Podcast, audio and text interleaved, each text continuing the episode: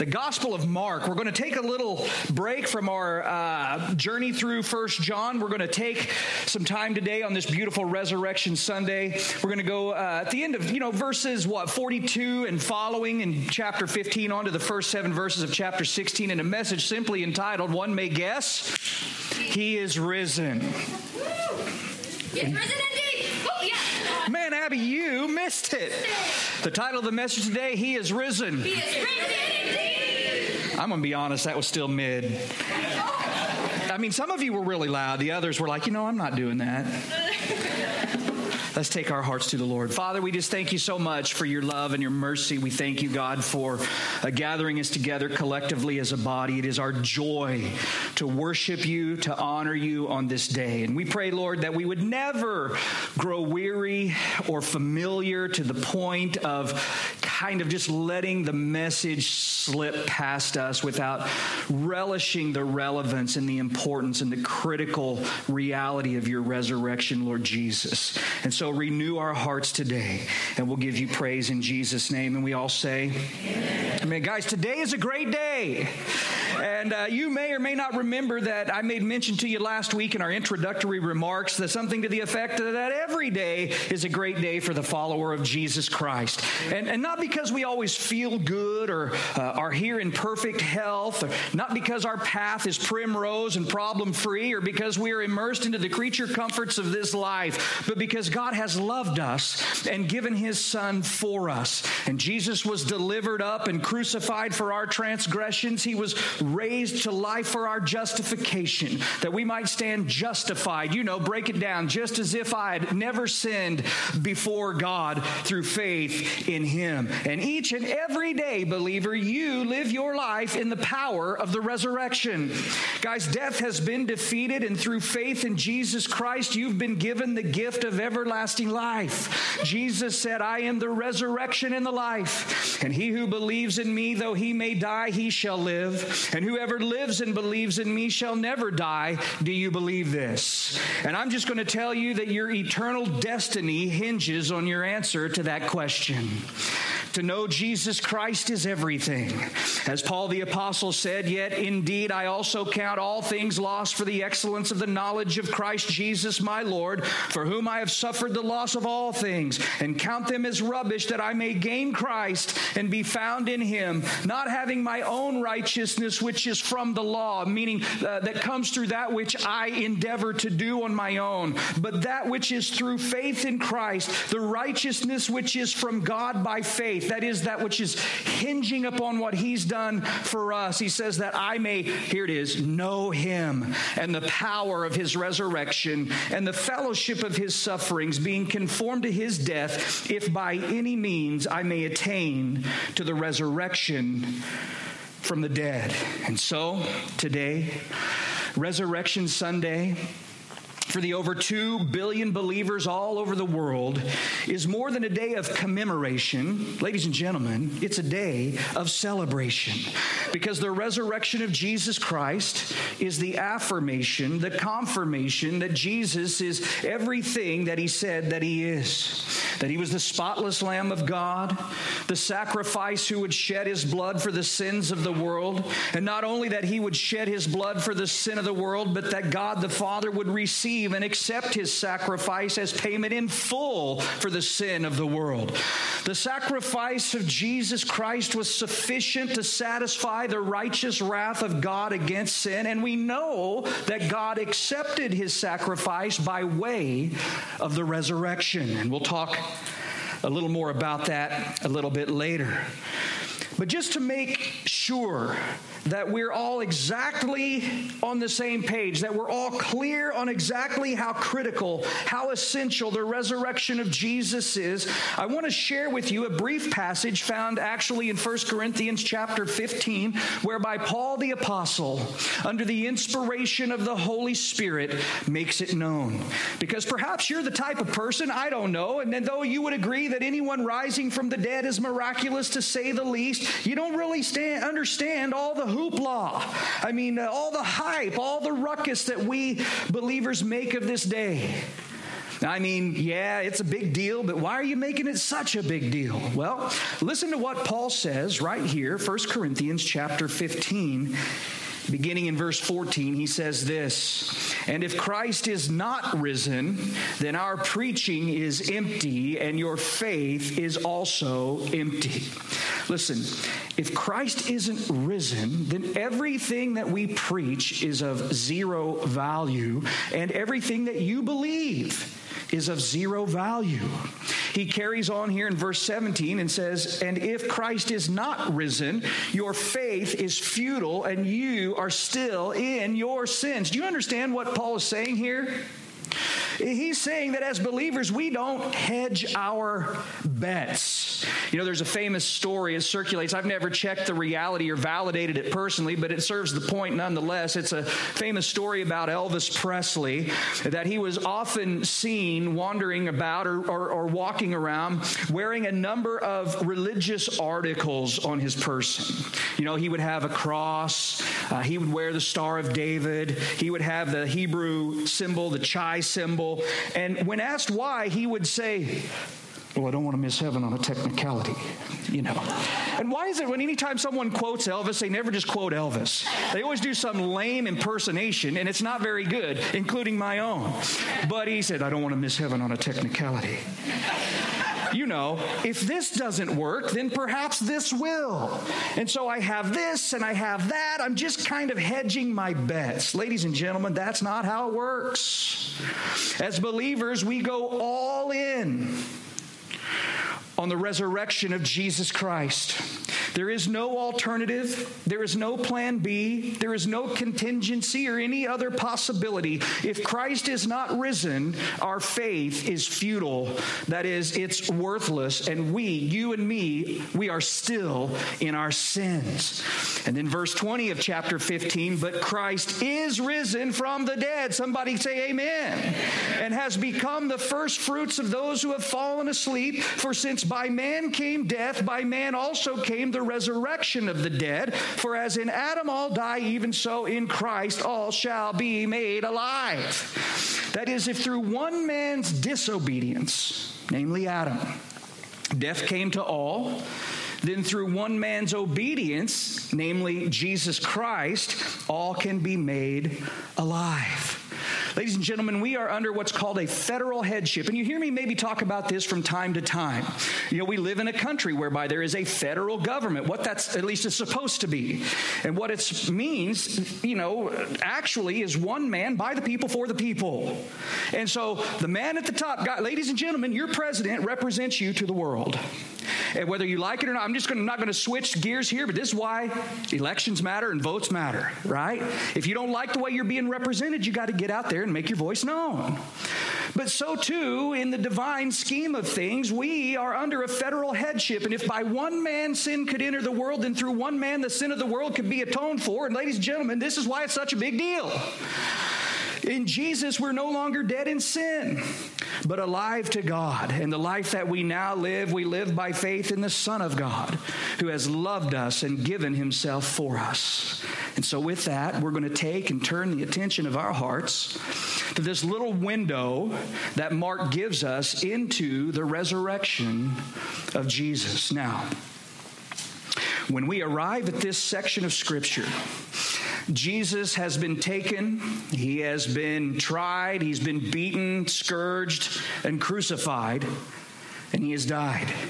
But his body is still there, is still hanging on the cross. And as long as we're on the subject, we should recognize that Jesus was not compelled to lay his life down through a series or a chain of events that he could not circumvent. Uh, there was no sense of duty, there was no sense of necessity. It was not something that he did begrudgingly, but he made a conscientious decision out of love for you and me to be made sin for us that we might become the righteousness of God in him. As A.W. Tozer said, the only sin that Jesus ever had was ours, and the only righteousness we'll ever have is his. And they crucified him. It was approximately nine o'clock in the morning. And by noon, three hours later, the land was under a total solar eclipse. Darkness filled the land, uh, and it was kind of picturesque. It was kind of apropos to the condition of the world that light had come into the world, but men loved darkness rather than light because their deeds were evil. And so, from about noon till three o'clock, this solar eclipse was upon the land, and Jesus began to cry out, My God, my God, why have you forsaken me? They uh, dipped a, a sponge into some sour wine, put it on the end of a reed, and they lifted it up to him to see if he would want a drink. He refused the drink. And then he cries out in the loud voice, Tetelestai, it is finished, paid in full. And the veil of the temple was torn from top to bottom. And he said, Father, into your hands I commit my spirit. And having said that, he breathed his last. And so let's turn our attention to verse 42 of chapter 15 of the Gospel of Mark. Now, when evening had come, because it was preparation day, that is the day before the Sabbath, Joseph of Arimathea, a prominent council member who was himself waiting for the kingdom of God, coming and taking courage, went into Pilate and asked for the body. Now, we've got to be honest here when we read these verses and confess that we have some mixed emotions here. Joseph going in, asking for the body of Jesus. And, you know, on the one hand, we commend Joseph being a prominent council member. Now, when he says council member, that's another way of saying that he was, in essence, a part of what would have been considered uh, the Jewish Supreme Court. He was on the highest council of the land. Uh, he was a man of clout. He was wealthy. He owned property. He was a dignitary. And yet, here he is. He's coming forward. He's asking Pilate for the body of a man who was just put to death under the auspice, under the uh, indictment of being a traitor to Rome. You remember there, they hung the sign over his head. Here's Jesus, King of the Jews. And it would take courage. Here he is identifying himself, as far as Rome is concerned, with a condemned criminal. And guys, it would take courage to do this. And so we read in verse 43 and taking courage, he went into Pilate and asked for the body of Jesus. And so we commend Joseph. But on the other hand, we think, well, it seems kind of late to step up and step out now. You know, I mean, I, where was Joseph's voice when the council was condemning Jesus to death? Or any number of previous occasions when they were planning and plotting his death or demise. It seems at that point Joseph's voice just was silent. Now we know he didn't consent to their plans. But he didn't seem to contend, uh, to contend with them either. He just stayed quiet for fear of how it might impact him to identify with Jesus. And so he was what the Bible refers to in John chapter 19 a secret disciple. Now, We've spoken of this before, so I'm not going to linger on it now, but suffice it to say, I just want to encourage you with this. Ladies and gentlemen, there is no such thing as a closet Christian. It's true, better late than never. And we're grateful that Joseph wasn't ashamed to identify with Jesus in his death. But my encouragement to you is why wait until it's late to identify with Jesus Christ? Listen to me, believer. Take courage now. You have been called to a time such as this, to a culture and a climate that makes a mockery of Jesus Christ, who seeks to strip him and degrade him and humiliate him on a regular basis. And you don't have to shrink back in the shadows in a semblance of shame over who you are or the one with whom you identify. Take courage. Be open about the fact you are a disciple of Jesus Christ. Joseph did that. He came out. And he went public with the fact that he was a follower of Jesus, and we're glad that he did. Why? Well, because it brought with it irrefutable proof of one fact.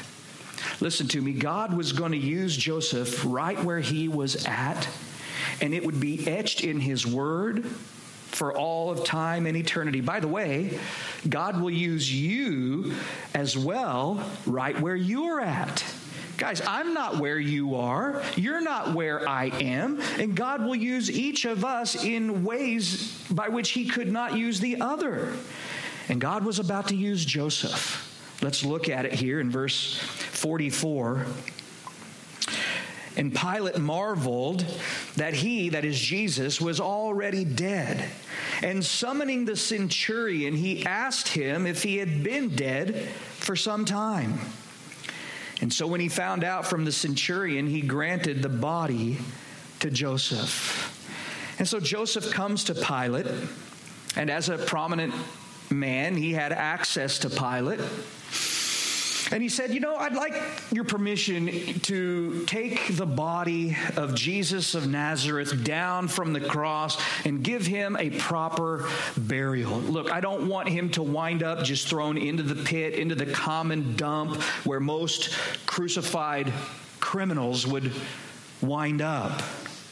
And Pilate was sort of taken aback. Now, not that Joseph would ask for him, because it wasn't altogether uncommon that, uh, you know, they would, the people would ask for the body of their friend or their loved one or whatever the case may be. But Pilate was sort of taken aback that Jesus was already dead. Did you see it there? I mean, the Romans did not invent crucifixion. Uh, the Persians did that, if I'm not mistaken. But what the Romans did was perfect crucifixion. They had figured out a way to crucify people, ladies and gentlemen, where it was not uncommon at all for them to hang torturously in agony upon a cross for days and days. And they would be uh, fed upon by uh, ravenous animals or predatory birds or whatever the case may be. But Jesus died in a matter of hours. And so Pilate's sort of stunned. And he calls this centurion who had supervised the whole process, he calls him to himself and he asks him if, in fact, Jesus is dead and has he been dead for some time. And this is where we are glad that Joseph did what he did because it caused Pilate to investigate the matter. So, what we have here is irrefutable proof that Jesus was dead that Pilate investigated it personally. He had eyewitness testimony from the centurion who had, believe you me, I'm going to say conservatively, had seen dozens and dozens of crucifixions. He knew death and he knew that Jesus was dead. In fact, not only had Jesus been crucified, we know that he had been pierced in the side with a spear after he had died to ensure that he was, in fact, dead. Guys, it's almost like God knew that centuries later, uh, cultures and countries removed, that people would try to question the validity of the death of Jesus Christ. And so Pilate investigates, the eyewitness report comes back, Jesus is dead. Now, if his death was genuine, you know what that means? That means his resurrection is genuine as well. He did not. How many of you have heard this uh, theory, this swoon theory? You heard of that one? I mean, who, listen, what does that mean? It means that there are those who put forth that Jesus didn't actually die on the cross. He just kind of swooned. He just kind of, he blacked out, for lack of a better uh, term, on the cross. But uh, after they took him down and he, he spent a few days, uh, you know, his body wrapped in a nice, cool tomb that he sort of revived, he sort of recovered, and he walked out.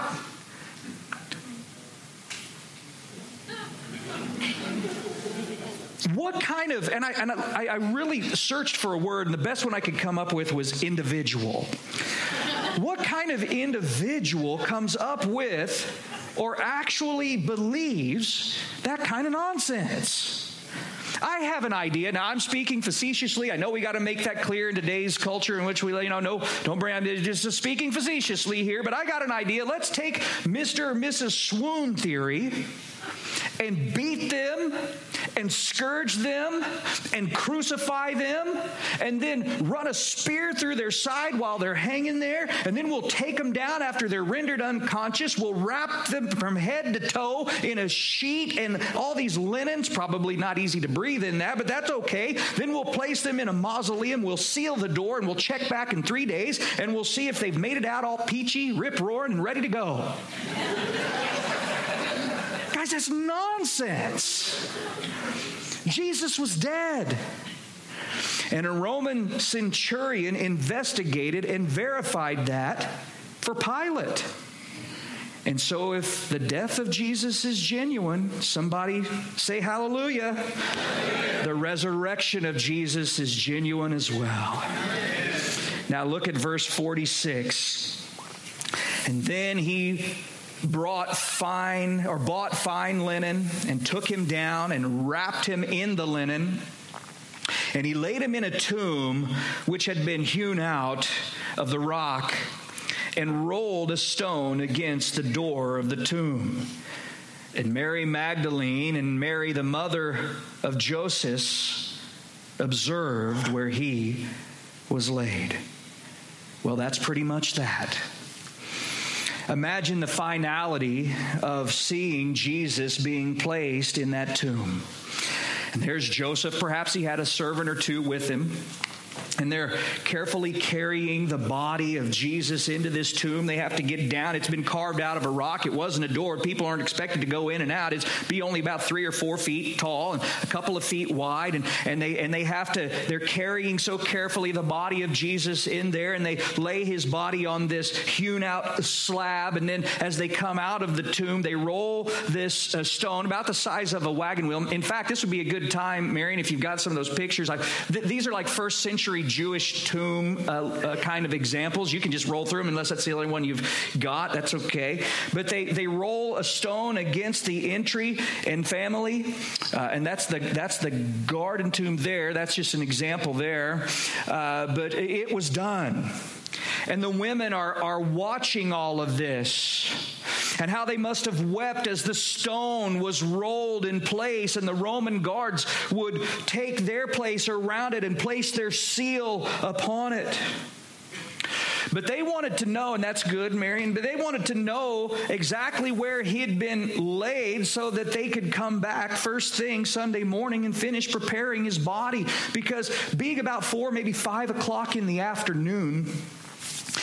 they had to do kind of a rush job preparing his body because, uh, according to the Jewish day of reckoning, the day starts the, at six in the evening, not in the morning. We kind of go uh, sun up to sundown. They would go sundown to, or pardon me, sun up to sun up. They'd go sundown to sundown, sundown to sundown. Yeah. So the day would start at about six or the sundown, and it would come around. Does that make sense to you? So being about four or five in the afternoon, uh, and work having to be done by six. Why? Because it was a preparation day, that is the day before the Sabbath, Joseph had to move fast, is the point. And he couldn't finish the process of applying all the spices, the layers of linens, in a proper fashion. And by the way, you might just make a mental note none of them expected a resurrection.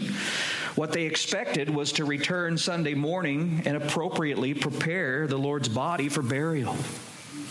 In fact, uh, when the women told the disciples what had happened, none of them believed them. They, they just weren't expecting it. They knew death when they saw it, and in their minds, even though Jesus had told them otherwise, and we like to chide them for that, but how many promises of God have you failed to really believe? Come on, somebody. So even though Jesus had told him, look, I, you know, uh, the, the, Son of Man is going to be taken and tried and crucified, and, and, uh, and on the third day he'll rise again. You know, uh, that a wicked and perverse generation seeks a sign, and no sign will be given it except the sign of the prophet Jonah, that even as Jonah was three days and three nights in the belly of the fish, even so the Son of Man will be three days and three nights in the heart of the earth. But even as that fish couldn't hold on to Jonah, so to speak, but spewed him out alive on the beach, even so death wouldn't be able to hold Jesus Christ, but it would release release him, he would have victory over it. He would arise alive on the third day. But they just didn't believe that. They weren't expecting it. Look at verse 1, chapter 16. Now, when the Sabbath was past, Mary Magdalene, Mary the mother of James, and Salome bought spices and the, that they might come and anoint him. Very early in the morning on the first day of the week, they came to the tomb when the sun had risen. And they said among themselves, Who will roll away the stone from the door of the tomb for us? But when they looked up, they saw that the stone had been rolled away, for it was very large. Now, does this sound like the conversation of a group of ladies who expected Jesus to have risen? Guys, the men weren't even with them. I mean, the disciples, the ones that were with Jesus three years, hearing everything he had to say, they didn't even they didn't even go. They would know there was just they were still tucked away in the city, fearful for their own lives. But as soon as it was light, Sunday morning, they came to the tomb. They were too late. Did you see it there in verse 2? The sun had risen. Okay, I, I got to work on my delivery. It's, it's a wrong spelling. But both were true. You get what I'm saying. However, that was not where their heads were. They were worried about the weight of the stone. And, you know, again, wanting to apply uh, spices, they're having what we consider common conversation. How are we going to do this? What, you know, I mean, we, we want to be there. We got to take care of this. Maybe they were hoping the Roman soldiers would, would help them with the, with the stone and all. But much to their shock, their surprise, their amazement, as they approach the tomb, they lift their eyes and the stone was already rolled back. Now, of course, we can't let this go without mentioning the fact that this stone, which Matthew tells us was rolled back by an angel, it was not rolled back to let Jesus out. All right? Can you imagine? I mean, there's Jesus in all of his glory. He's risen victoriously that morning only to be stuck behind a stone. And you know, and there he is, and he's all in there pounding away. Hey, guys, is there anyone out there? I mean, come on, let me out. Perish the thought. That stone, Jesus did not need any help getting out of that tomb. The angel rolled the stone away so that the eyewitnesses could get in so that these ladies and the disciples that would follow could see with their own eyes that Jesus was not there, but that he had risen from the dead just as he had said. Now look at verse 5. And entering the tomb, they saw a young man clothed in a long white robe, uh, sitting. Oh man, I lost it. Sitting on the right side. And they were alarmed. But he said to them, Do not be alarmed. You seek Jesus of Nazareth, who was crucified. He is risen, and he is not here. See the place, excuse me, where they laid him. But go, tell his disciples and Peter that he is going before you into Galilee, and there you will see him as he said to you. How incredible is this scene? They see the stone rolled back. They hurry to the tomb to investigate what's going on. There's no soldiers. I mean, it's just a desolate kind of a there's nothing happening. They they stoop down, they enter into the tomb. They don't see Jesus. They see a young man in a long white robe. It startles them. It scares them. And understandably so. Now, we gather from the other gospel accounts that this young man was actually an angel appearing in human form. And though they may not have placed their finger on it immediately, trust me, I am certain that they could sense something supernatural was happening here. And they're like they're like on edge. Probably the hair on the back of their neck standing up. They're kind of weirded out. What's happening here? And the angel says to them, Do not be afraid. You seek Jesus of Nazareth who was crucified. He is risen. He is not here. See the place where they laid him. And the angel announces this glorious news of the resurrection of Jesus Christ. and he paints a picture of contrast for them of who Jesus was versus who he now is. And it's important that we see that. He was crucified. That is, he was dead.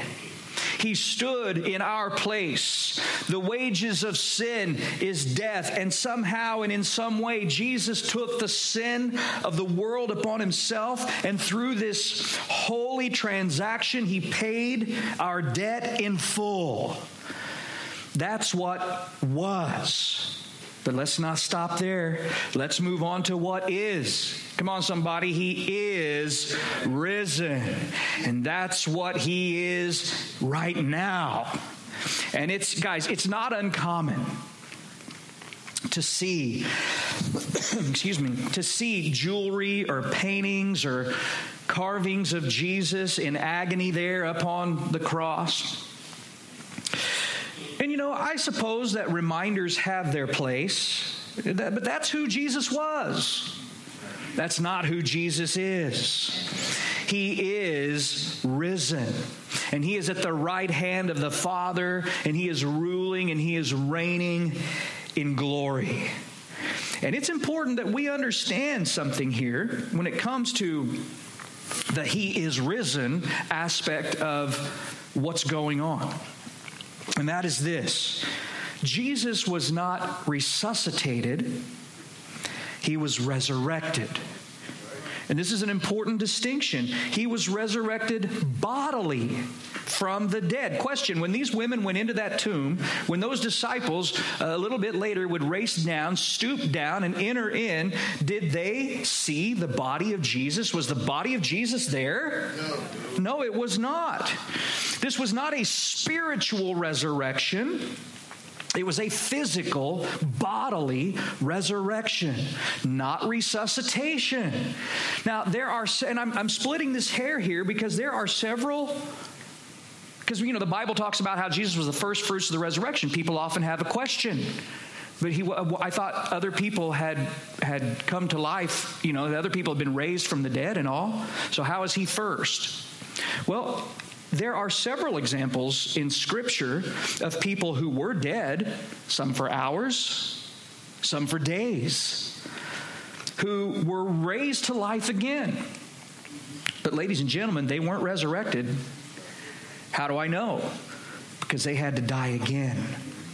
You see that? Jesus was the first fruits of the resurrection.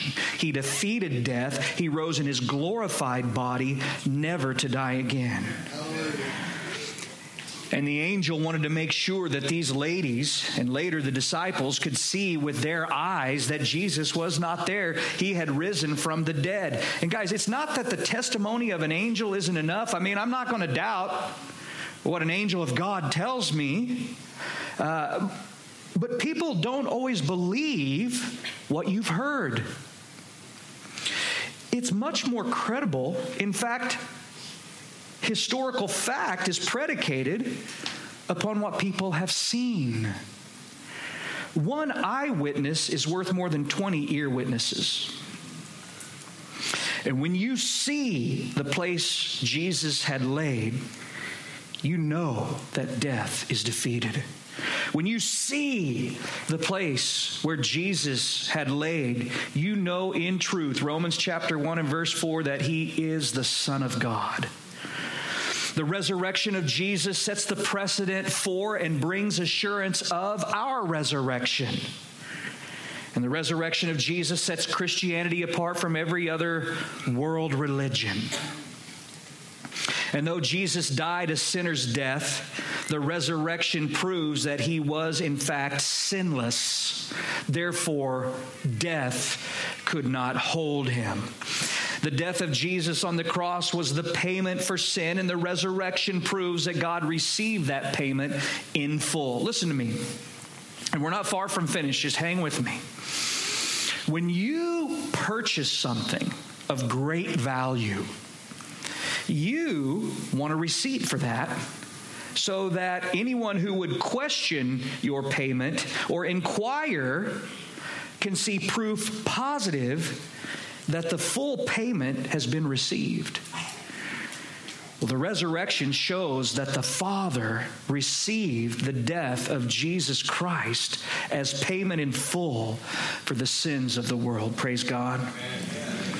Now look at verse 7.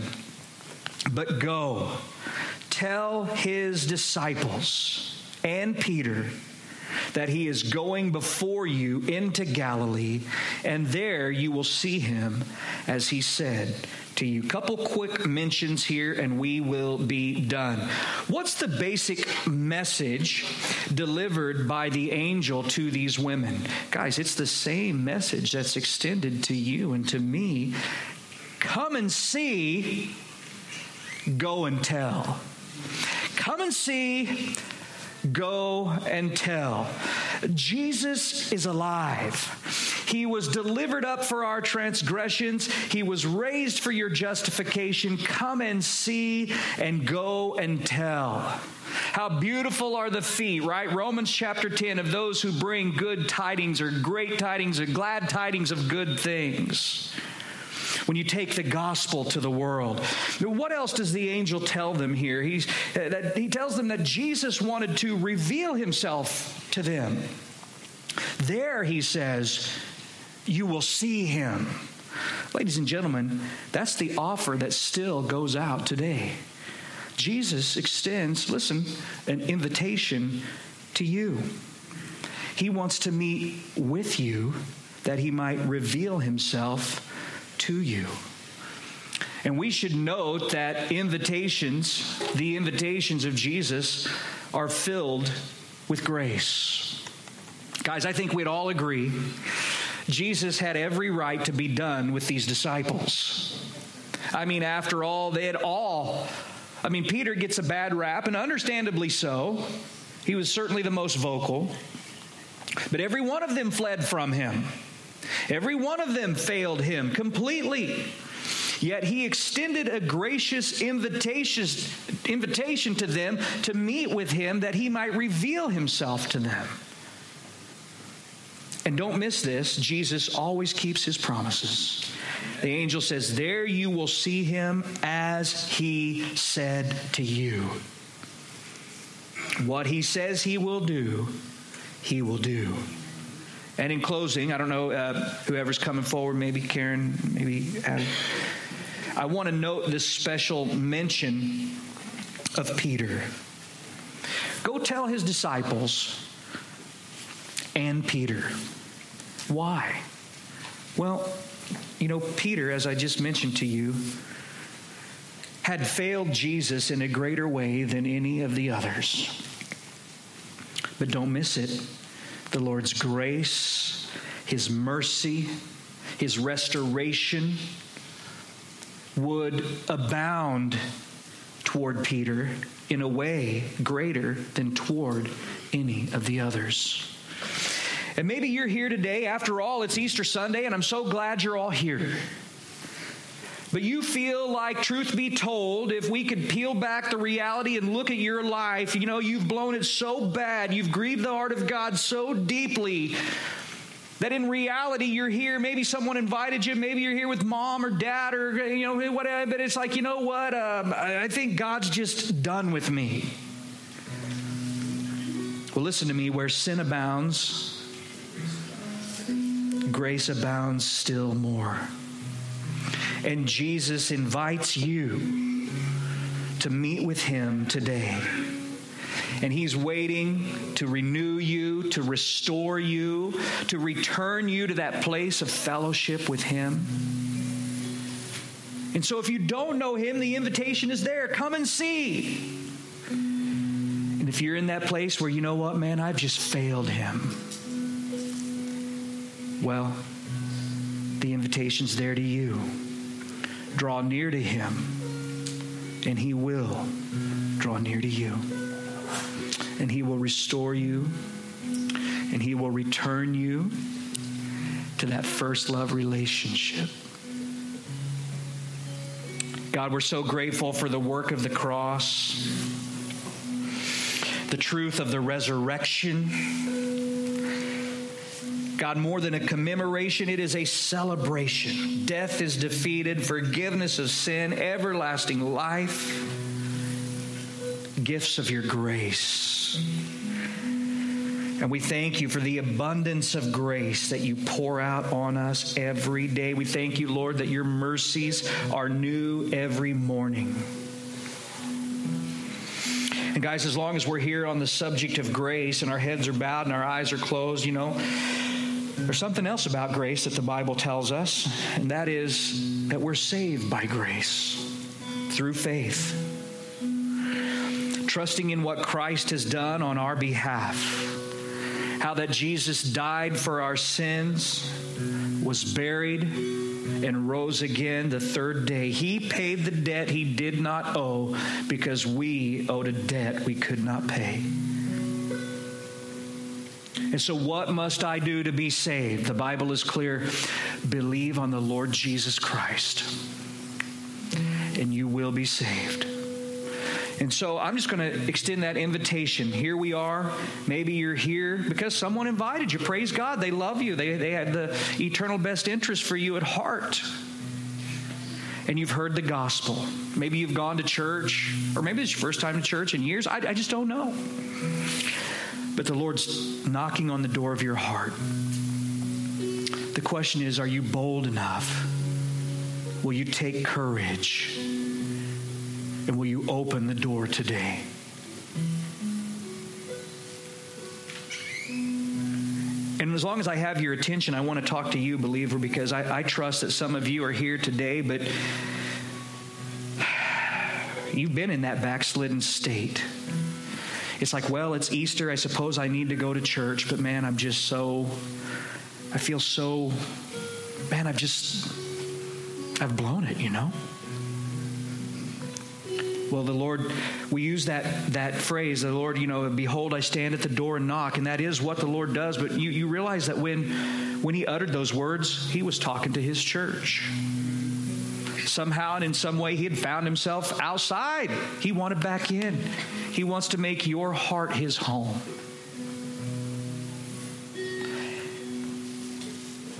And so I'm going to start, believer, with you. If the Lord's dealing with you, man, let's lead by example. And I'm not trying to manipulate you emotionally. I'm not trying to coerce you into something that God's not speaking to you about personally. But I'm saying if the Lord's speaking to you, and it, it, could be a major way, it could be what maybe a minor way. I don't know, but it's prodigal come home.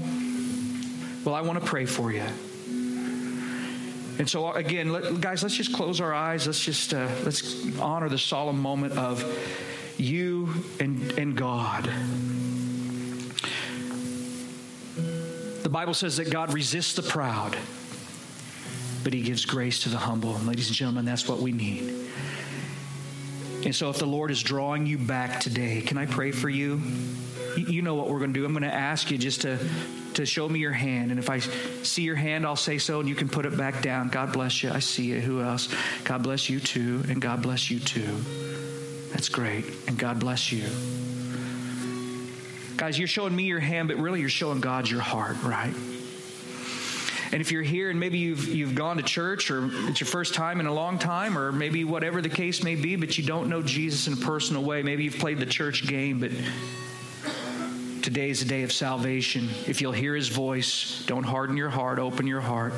You want to give your life to Jesus Christ. Can I pray for you? I'm going to ask you to show me your hand as well. So that the Lord is dealing with you and you're going to respond to him. Do it now. Don't miss your moment. And let me pray for you. Anybody here for that? God bless you. Anybody else here for that? God bless you.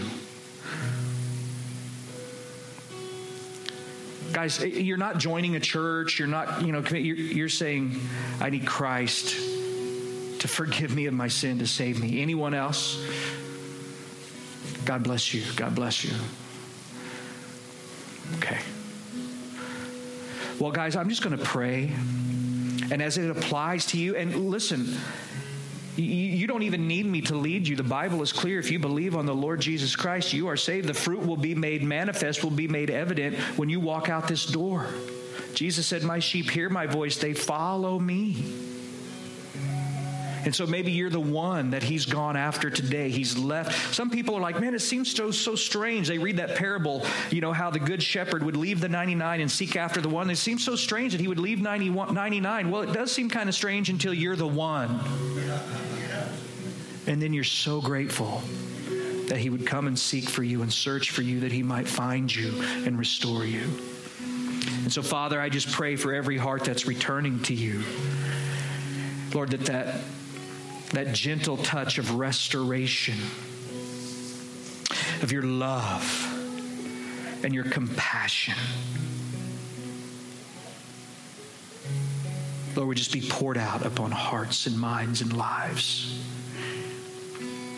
And if you were saying, you know what, I need Christ to come into my life, it's the same story. You just come to Him, you just cry out to Him, tell Him who you are. All of sin and fall short of the glory of God. God, I'm a sinner. Just tell Him. And I fall so short of your glory. But God, I ask you to forgive me of my sin. That you would come into my heart, God that you'd fill me with the power of your Holy Spirit. And God, I don't want to play games with you. I want to be right with you. And so I'm asking you to strengthen me to lead my life for you. And thanks for putting my name in your book of life.